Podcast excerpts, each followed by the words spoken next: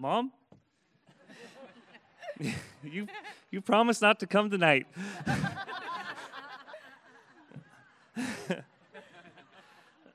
um, all right, so I went to college in Montana, and I can't tell you, I can't remember what my degree was, but I can tell you the skiing there was really good.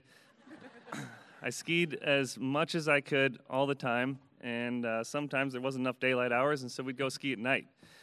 So uh, this story takes place um, on a full moon. It's a cold Montana winter night, and uh, I wrangled a few buddies into going out for a ski with me at a place um, very similar to Hilltop here, a little mom and pop ski hill.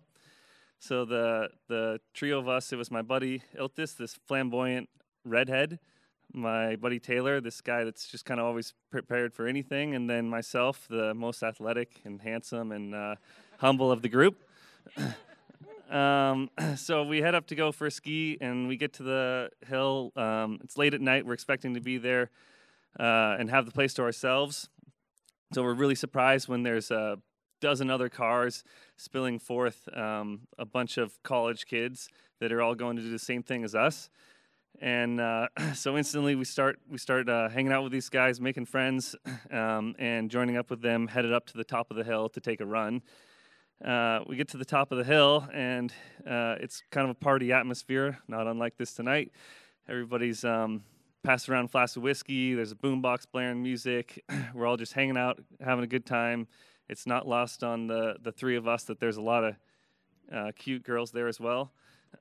um, so we're kind of just getting ready to to drop in and go for a ski when the the ringleader of this other group he stands up tall and yells out to all of us, "All right, folks, I think it's time. Let's go ahead and drop them." And uh, Iltis and Taylor and I, we kind of exchange a confused look, like, "What the hell is this guy talking about?" And then um, we look around us, and the other like 20 or so college kids are all getting naked. They're taking the clothes off. um, and we exchange another kind of confused look. Uh, we're yeah, we're pretty surprised by this. This wasn't our plan.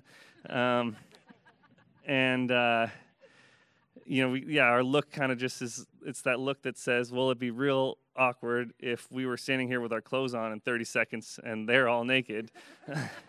So then we start taking our clothes off as fast as we can. Um, so after a brief struggle with my briefs, I emerge uh, victorious, victoriously, fully nude, and uh, survey the scene around me. There's about 20 naked, shivering bodies.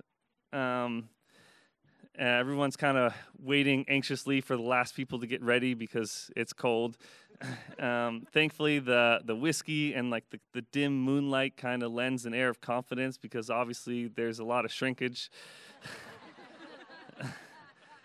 um, so we uh, we're we're we're ready to go now, and and uh, the the ringleader stands up again. He yells, "Let's let's do this!" And the the twenty of us spill over the top of the run and start to ski uh, ski down this slope butt naked, and it is it's actually really really icy. Um, it hasn't snowed in a few weeks, so it would be a it would be prudent to ski conservatively, um, but obviously I ski as fast as I can, and I'm I'm weaving in and out of uh, naked bodies like they're slalom gates and.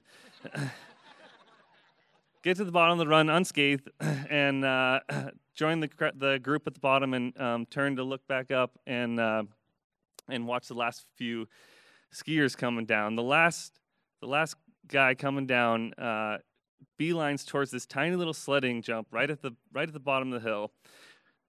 With a bunch of speed, he hits this jump. He gets a bunch of air and he throws this big spread eagle.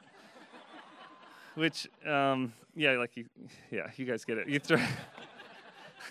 so, this kind of single uh, shaft of moonlight comes down illuminates this big red carpet in between his legs. So I know it's my buddy Iltis and uh, he, goes to bring his legs back to his feet back together, um, but not quite quick enough, and hits the ground and explodes in a fireball of skis and poles and and uh, red hair all over the place. and you know, our our group lets out this roar of horror, and then. Uh, But before we know it, he's back on his feet. He's running back up. He's in his skis, and uh, yeah, we're cheering for him as he makes the fast turns down to the to the group there. and he, he skis over to me, and, and I ask him how he is, and he he plays it off. Um, and uh, and we say goodbye to our to our um, to our newfound friends, and we we head off for the evening.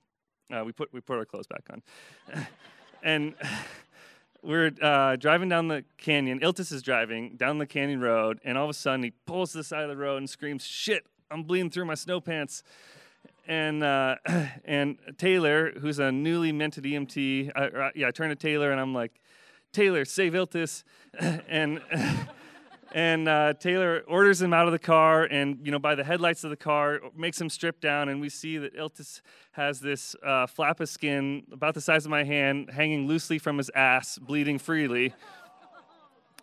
Taylor whips out a, a, a, first aid kit and starts applying all these bandages on his butt, and kind of gets him patched up. And he's like, "You're, you know what? That's good enough. You're fine. Go home, sleep it off."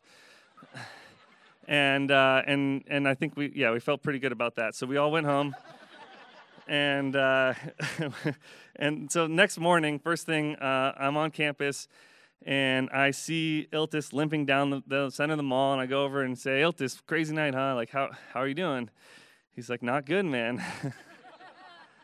I uh, bled through my sheets last night, and I went to the clinic this morning. Doctor was pretty pissed I didn't come in earlier.